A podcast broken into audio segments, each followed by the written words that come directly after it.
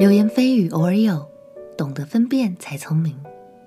朋友平安，让我们陪你读圣经，一天一章，生命发光。今天来读撒母耳记下第十章。大卫在过去逃亡的生涯里，曾受到亚扪王拿辖的照顾。如今拿辖过世了，有情有义的大卫便派出了外交大臣去向拿辖的儿子致哀。原本是件美事，但他的儿子却受到周遭大臣的影响，误以为大卫是要派人来刺探军情。这个天大的误会，不仅使外交大臣们受到伤害，更引发了两国之间的征战。一起来读《撒母耳记下》第十章，《撒母耳记下》第十章。此后。亚门人的王死了，他儿子哈嫩接续他做王。大卫说：“我要照哈嫩的父亲拿辖厚待我的恩典，厚待哈嫩。”于是大卫差遣臣仆为他丧父安慰他。大卫的臣仆到了亚门人的境内，但亚门人的首领对他们的主哈嫩说：“大卫差人来安慰你，你想他是尊敬你父亲吗？他差臣仆来。”不是详查窥探，要倾覆这城吗？哈嫩便将大卫臣仆的胡须剃去一半，又割断他们下半截的衣服，使他们露出下体，打发他们回去。有人告诉大卫，他就差人去迎接他们，因为他们甚觉羞耻。告诉他们说，可以住在耶利哥，等到胡须长起再回来。亚扪人知道大卫憎恶他们。就打发人去招募伯利河的亚兰人和索巴的亚兰人，步兵二万，与玛迦王的人一千，陀伯人一万二千。大卫听见了，就差派约押统带勇猛的全军出去。亚门人出来，在城门前摆阵。索巴与利河的亚兰人、陀伯人并马家人，另在郊野摆阵。约押看见敌人在他前后摆阵。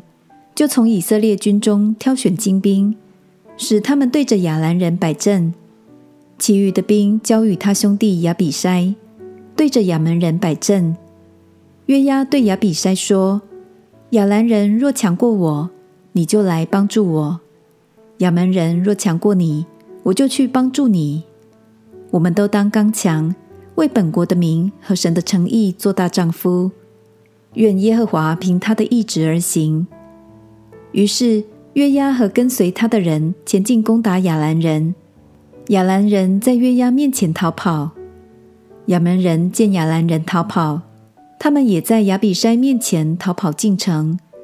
约押就离开亚扪人那里，回耶路撒冷去了。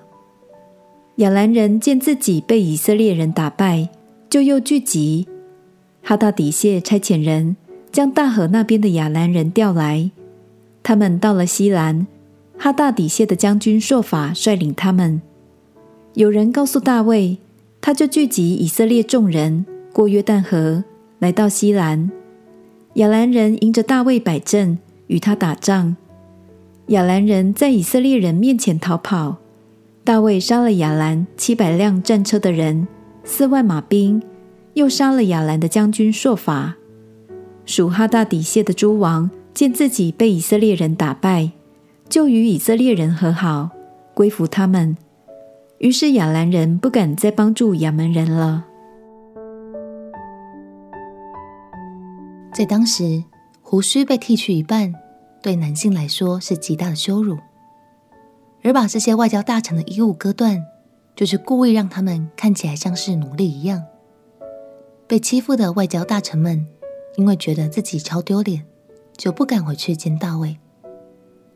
但体贴的大卫反而主动派人去关心他们。这场大战最终也让亚门阵营得不偿失。亲爱的朋友，我们偶尔会听到身边的人正在对谁品头论足，或是传递一些流言蜚语，但真相可能却未必如此。如果哈嫩愿意去了解大卫，就会知道大卫是个正直的好人。鼓励你。更有智慧的去过滤接收到的讯息。相信在这个过程中，神也正带领我们成为一个更有智慧的人。我们一起来祷告。亲爱的耶稣，求你帮助我在凡事上都有鉴察的能力，也可以冷静有智慧的来面对每天所接收到的讯息。祷告奉耶稣基督的圣名祈求，阿门。让我们在神的话语中得到分辨真理的智慧。陪你读圣经，我们明天见。耶稣爱你，我也爱你。